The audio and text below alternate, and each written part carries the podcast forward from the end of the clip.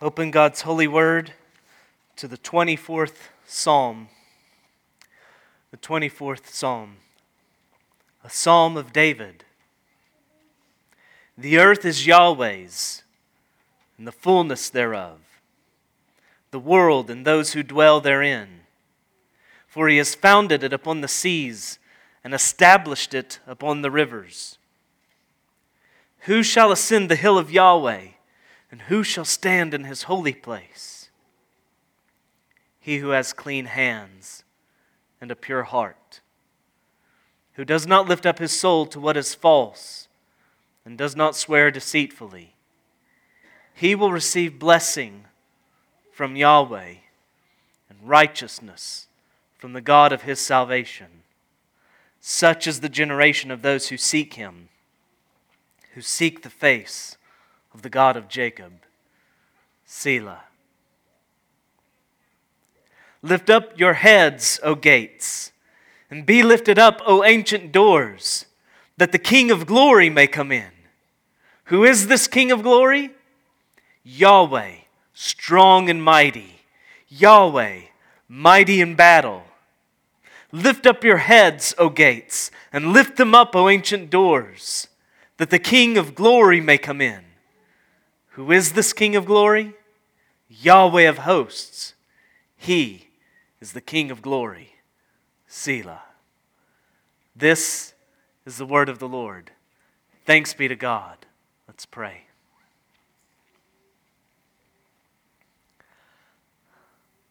Father, Lord of all, forgive us of all the times when we pretend otherwise, as if something were ours or as if there were another who was Lord. And may we lift up our hearts to you now and to you alone. Make your bride pure and holy, washing her with your word, fitting her for the bridegroom. And Lord, may he come quickly.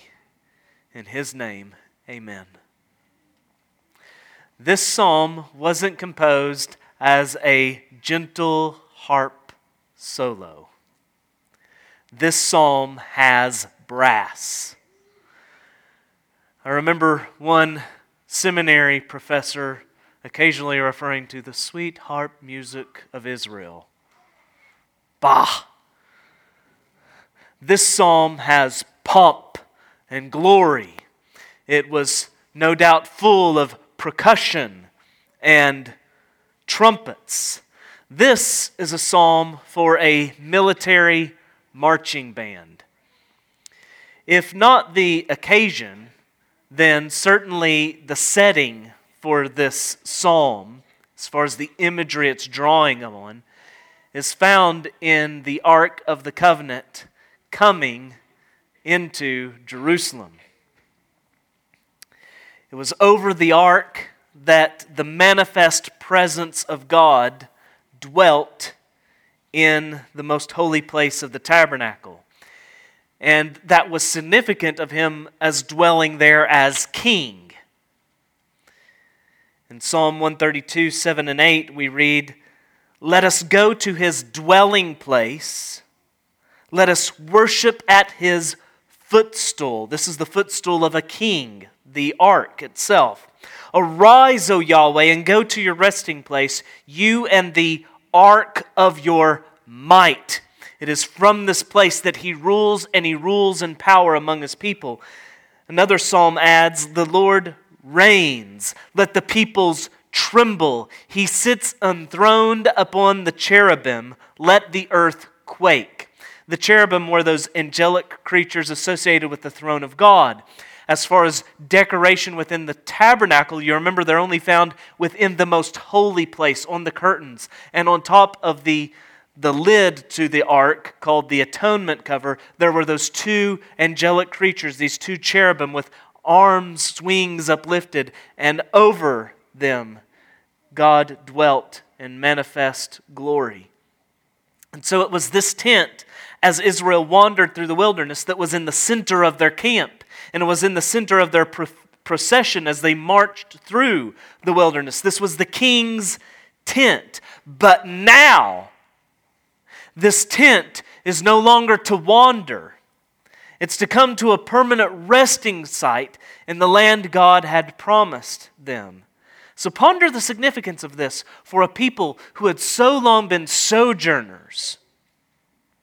And then following that, who had been slaves in a foreign land.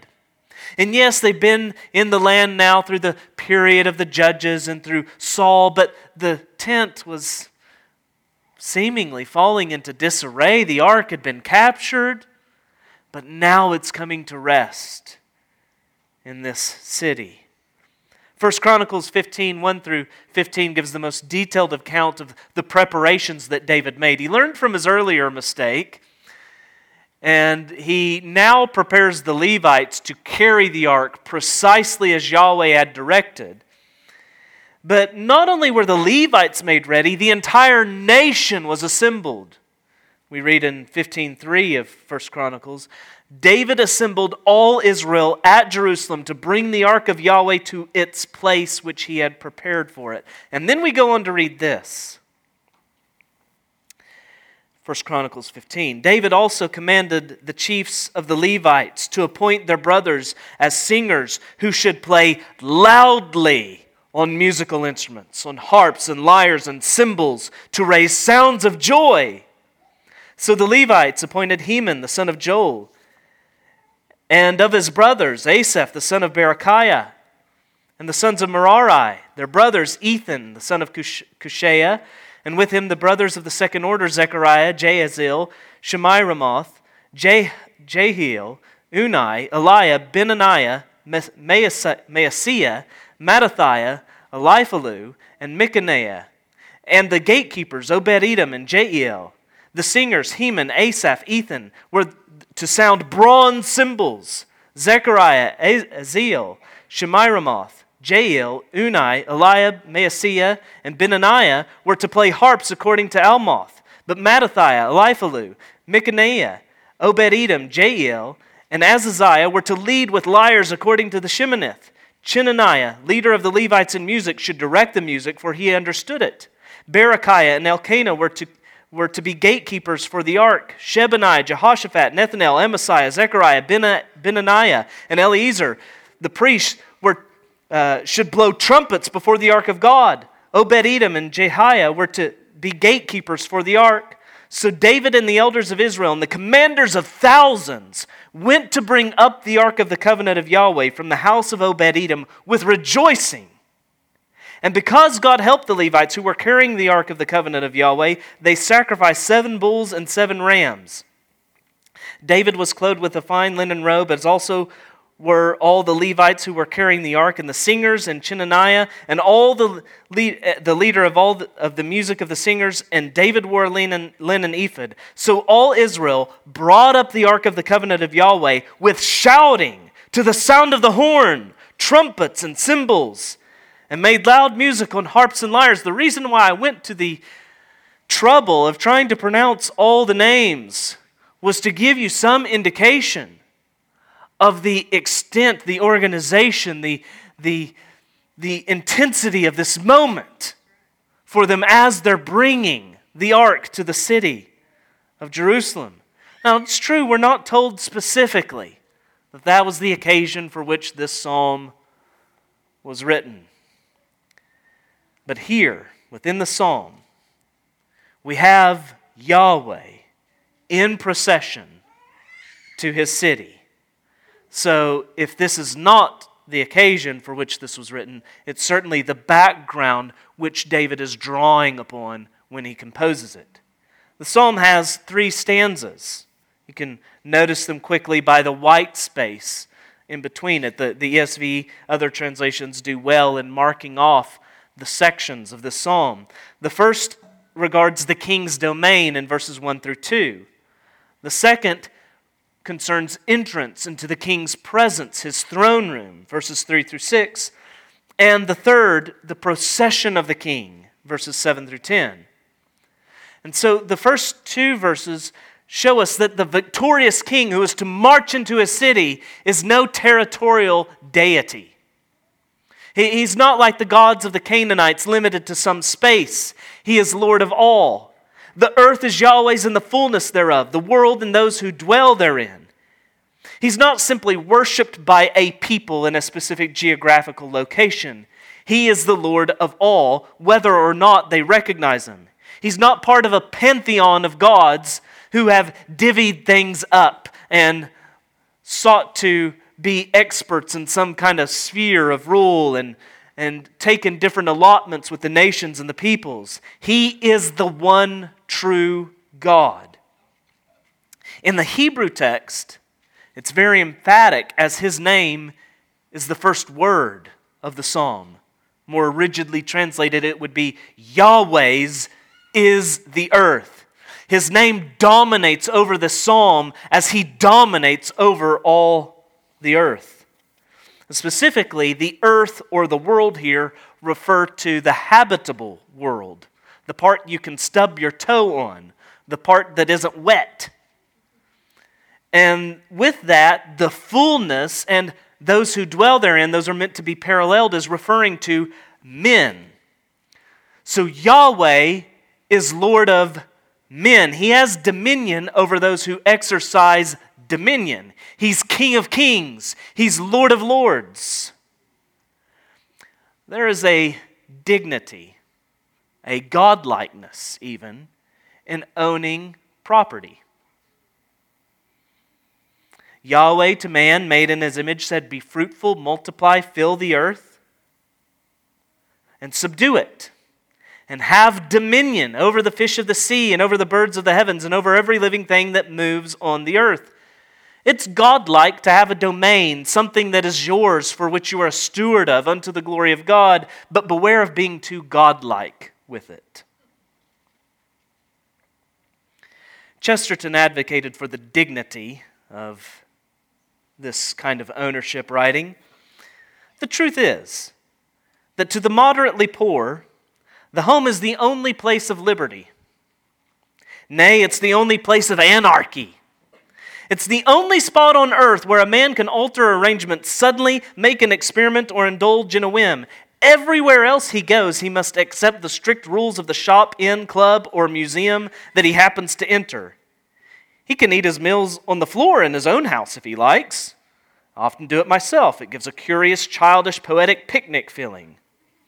For a plain, hardworking man, the home is not the one tame place in a world of adventure. It is the one wild place in the world of rules and set tasks.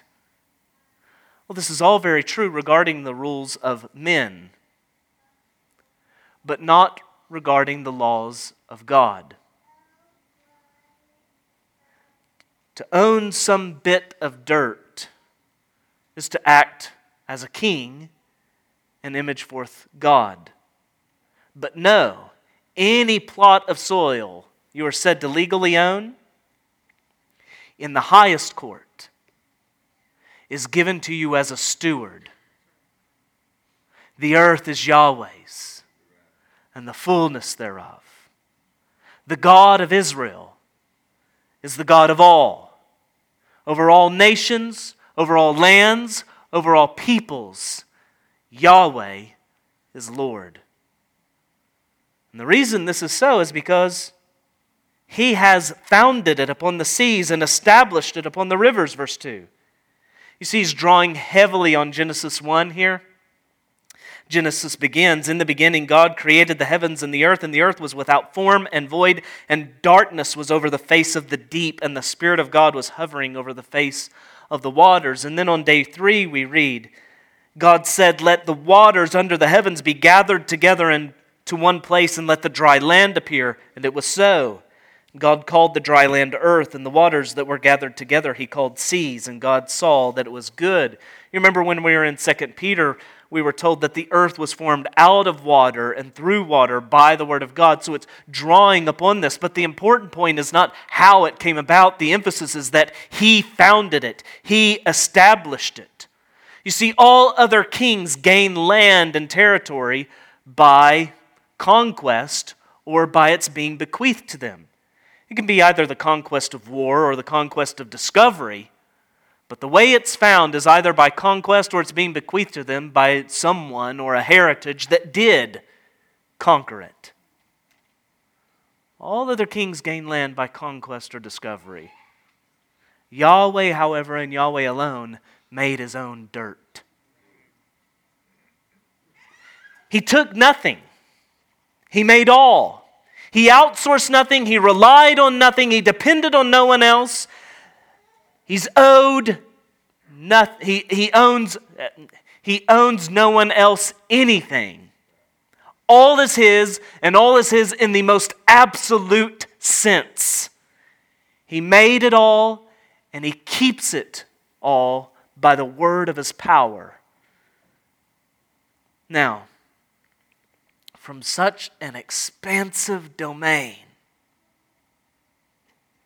we go to his particular dwelling place, asking who could find access before so holy and awesome a God?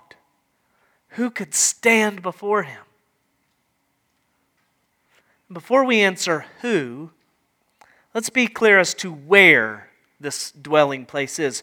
Who shall ascend the hill of Yahweh? That is a reference to Zion, Jerusalem. And who shall stand in his holy place, the tabernacle, later the temple? So the omnipotent Lord, the one who's Lord over all, all powerful, who is also omnipresent, dwells in manifest glory in Jerusalem. Now keep that in mind because it's very important to not misunderstanding what follows. But before we deal with the misunderstanding, let's build up the potential misunderstanding first. The emphasis in this stanza is on who. Who may gain entrance to the throne room of Yahweh?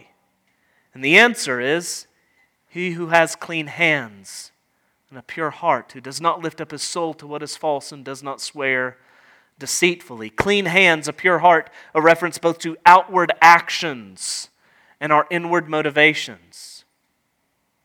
Spurgeon masterfully comments Those who draw near to God must have clean hands. What monarch would have servants with filthy hands to wait at his table? They who were ceremonially unclean could not enter the Lord's house, which was made with hands, much less shall the morally defiled be allowed to enjoy spiritual fellowship with a holy God. If our hands are now unclean, let us wash them in Jesus' precious blood, and so let us pray unto God, lifting up pure hands. But clean hands would not suffice unless they were connected with a pure heart. True religion is heart work. We may wash the outside of the cup and the platter as long as we please, but if the inward parts be filthy, we are filthy altogether in the sight of God. For our hearts are more truly ourselves than our hands are. We may lose our hands and yet live, but we could not lose our heart and still live. The very life of our being lies in the inner nature, and hence the imperative need of purity within. There must be a work of grace in the core of the heart as well as in the palm of the hand. Or our religion is a delusion. May God grant that our inward powers may be cleansed by the sanctifying Spirit so that we may love holiness and abhor all sin. The pure in heart shall see God. All others are but blind bats. Stone blindness in the, heart, in the eyes arises from stone in the heart. Dirt in the heart throws dust in the eyes. Must have clean hands and a pure heart. Now, the lifting up the soul to what is false refers to the worship of idols.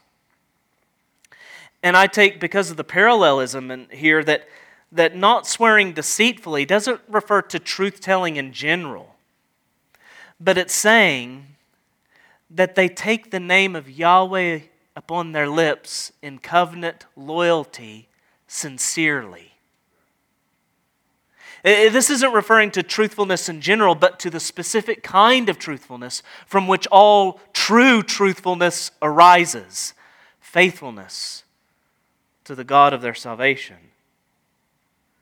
Now, does this answer cause you to squirm a bit? What about grace? What about justification by faith alone? Read closely. You're being told who may come before Yahweh. You are not being told how we come before Yahweh. Same three letters, but the meaning is very different. And this is where where this dwelling place was is so important. It was in the city that God had chosen to set his name among the people he had redeemed by the blood of the Lamb he provided. He has graciously chosen this people, not because of anything they have done, and he has mercifully redeemed them. Concerning the true Israel, why were they holy? Because Yahweh, having redeemed them out of Egypt by the blood of the Lamb, before bringing them to the land of promise where He would set His name in a specific place, brought them to Sinai, where He gave them His law, telling them that He's doing so that they might be holy as He is holy. The people of God are a holy people because of their holy God. This is not the holiness, this is not holiness for salvation. This is the holiness of salvation. Do not doubt this. If you would see God, you must be holy. Jesus said, Blessed are the pure in heart, for they shall see God. Remember, the author of the Hebrews exhorts us strive for the holiness without which no one will see the Lord. J.C. Ryle warns most men hope to go to heaven when they die, but few, it may be feared, take trouble to consider whether they would, be, whether they would enjoy heaven if they got there. Heaven is essentially a holy place. Its inhabitants are all holy. Its occupations all holy. To be really happy in heaven, it is clear and plain that we must be somewhat trained and made ready for heaven while we are on earth. He continues the favorite idea of many that dying men need nothing except absolution and forgiveness of sins to fit them for their great change is a profound delusion. We need the work of the Holy Spirit as well as the work of Christ. We need the renewal of the heart as well as the atoning blood. We need to be sanctified as well as to be justified. What could an unsanctified man do in heaven if by any chance he got there? Let that question fairly be looked in the face and fairly answered. No man can possibly be happy in a place where he is not in his element and where all around him is not congenial to his taste, habits, and character. When an eagle is happy in an iron cage, when a sheep is happy in the water, when an owl is happy in the blaze of noonday sun, when a fish is happy on dry land, then and not till then will I admit that the unsanctified man could be happy in heaven. God saves none but sinners. But every sinner saved is a saint being sanctified. This is in no way antithetical to, Augustus Toplady's plea Nothing in my hand I bring, simply to thy cross I cling but sinners clinging to the cross of Christ will find those hands to be washed clean in the blood of the Lamb.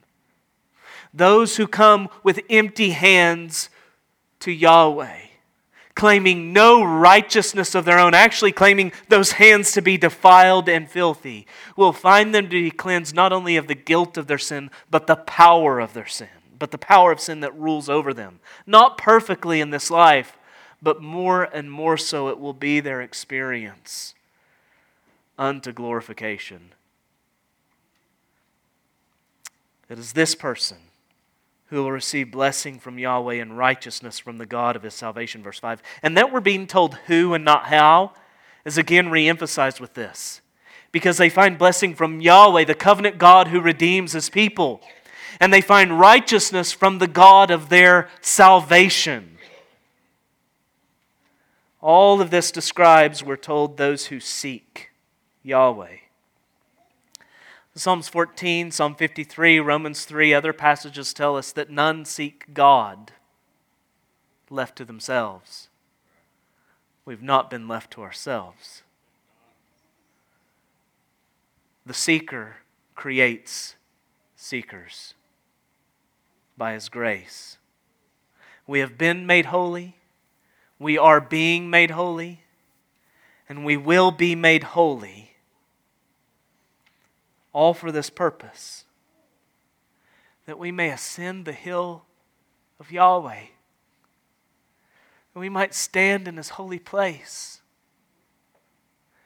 And then He, as an act of grace upon top of grace, will bless us and reward us. We've been made holy, we are being made holy, we will be made holy by God, for God. Do you remember Esther? Fearful to come before the king, who was also her bridegroom? Fearful, explaining.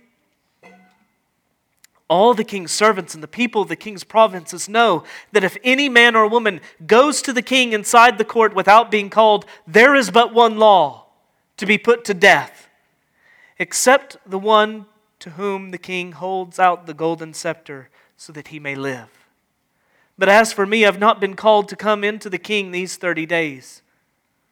Saints, saved by grace, you need not worry for some golden scepter to be held out. He's held it out in Christ, and He's promised that we shall ascend and we shall stand in his holy place. Whereas verses 3 through 6 anticipate the saints coming before the king, verses 7 through 10 speak of the king coming to his throne. But if Yahweh is Lord over all, where has he been? Why has he not been on his throne? Well, you remember that the tabernacle was patterned after heavenly things. Hebrews 8 5, speaking of the priests, says, They serve a copy and shadow of the heavenly things. For when Moses was about to erect the tent, he was instructed by God, saying, See that you make everything according to the pattern that was shown you on the mountain. God has always sat on his heavenly throne. It has never been vacated. But the tabernacle speaks of God, speaks of heaven coming down among sinners. And he explained how was it that the holy God could be among sinners? And that's what all the sacrifices were about. He dwells among them by sacrifice. In addition, the ark now is coming to its permanent resting place. See, this is the procession of the conquering king, of the victorious king, marching into a city in victory. What has been conquered? He is Lord of all. Now, understand, listen to how God spoke of his name coming to rest in a place in Deuteronomy 12. As Israel's on the verge of entering the promised land and the conquest of that land taking place. Deuteronomy 12 1 through 13, Moses instructs them, saying, these are the statutes and rules that you shall be careful to do in the land that Yahweh, the God of your fathers, has given you to possess all the days of your life on the earth. You shall surely destroy all the places where the nations whom you shall dispossess served their gods. On the high mountains and on the hills and under every green tree, you shall tear down their altars and dash in pieces their pillars and burn their Asherim with fire. You shall chop down the carved images of their gods and destroy their name out of the place. You shall not worship Yahweh your God in that way, but you shall seek the place that Yahweh your God will choose out of all your tribes to put his name and make his habitation there. There you shall go, and there you shall bring your burnt offerings and your sacrifices, your tithes and the contributions that you present, your vow offerings, your freewill offerings, the firstborn of your herd and of your flock. And there you shall eat before Yahweh your God, and you shall rejoice you and your households and all that you undertake in which Yahweh your God has blessed you. When you go over the Jordan and live in the land that Yahweh your God is giving you to inherit, and when he gives you rest from all your enemies around so that you live in safety, then to the place that Yahweh your God will choose to make his name dwell there there you shall bring all that I command you your burnt offerings and your sacrifices, your tithes and your contribution that you present, and the finest of your vow offerings that you vow to Yahweh. And you shall rejoice before Yahweh your God, you and your sons and your daughters, your male servants and your female servants, and the Levite that is within your towns. You see, all of this was anticipating a day when all the enemies of God will be placed under David's greater son, who delivers us from all our enemies. And all enemies being defeated and conquered, he will come into his city and dwell permanently in peace with his people. Nothing less is anticipated here than the city of God spoken of in Revelation 21. I saw no temple in the city, for its temple is the Lord God the Almighty and the Lamb. And the city has no need of sun or moon to shine on it, for the glory of God gives it light, and its lamp is the Lamb. By its light will the nations walk, and the kings of the earth will bring their glory into it, and its gates will never be shut by day, and there will be no night there. They will bring into it the glory and the honor of the nations, but nothing unclean will ever enter it, nor, will, nor anyone who does what is detestable or false, but only those who are written in the Lamb's book of life. This psalm is commonly known as an ascension psalm. And that's appropriate because following Christ's ascension was his session at the right hand of the Father. But can't you see that even more than an ascension psalm, this is an Advent psalm?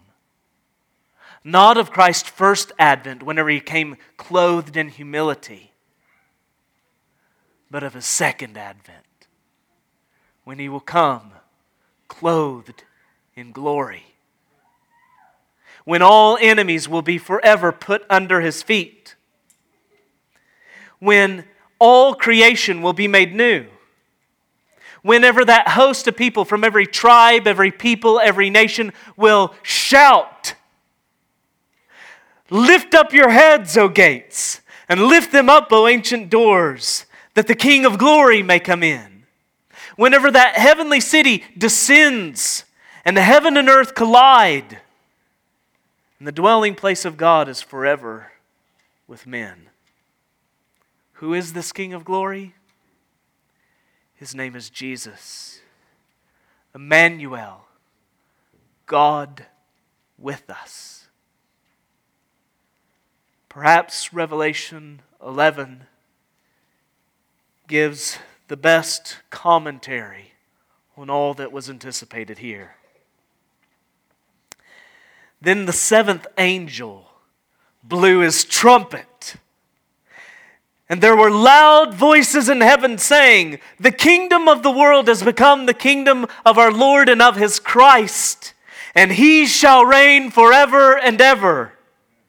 And the 24 elders who sit on their thrones before God fell on their faces and worshiped God, saying, We give thanks to you, Lord God Almighty, who is and who was, for you have taken your great power and begun to reign. The nations raged, but your wrath came, and the time for the dead to be judged, and for the rewarding of your servants, the prophets and saints, and those who fear your name, both great and small, and for destroying the destroyers of the earth. Then God's temple in heaven was opened, and the ark of his covenant was seen within his temple. There were flashes of lightning, rumblings, peals of thunder, an earthquake, and heavy hail. Who is this King of glory? Yahweh of hosts. He is the King of glory. Let's pray.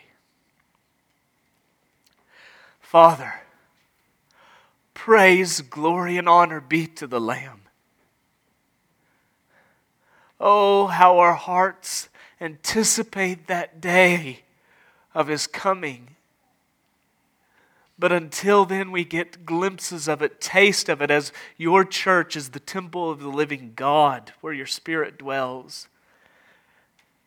Father, may we be made holy as we long for this and anticipate it more and more to your glory. In Christ's name, amen.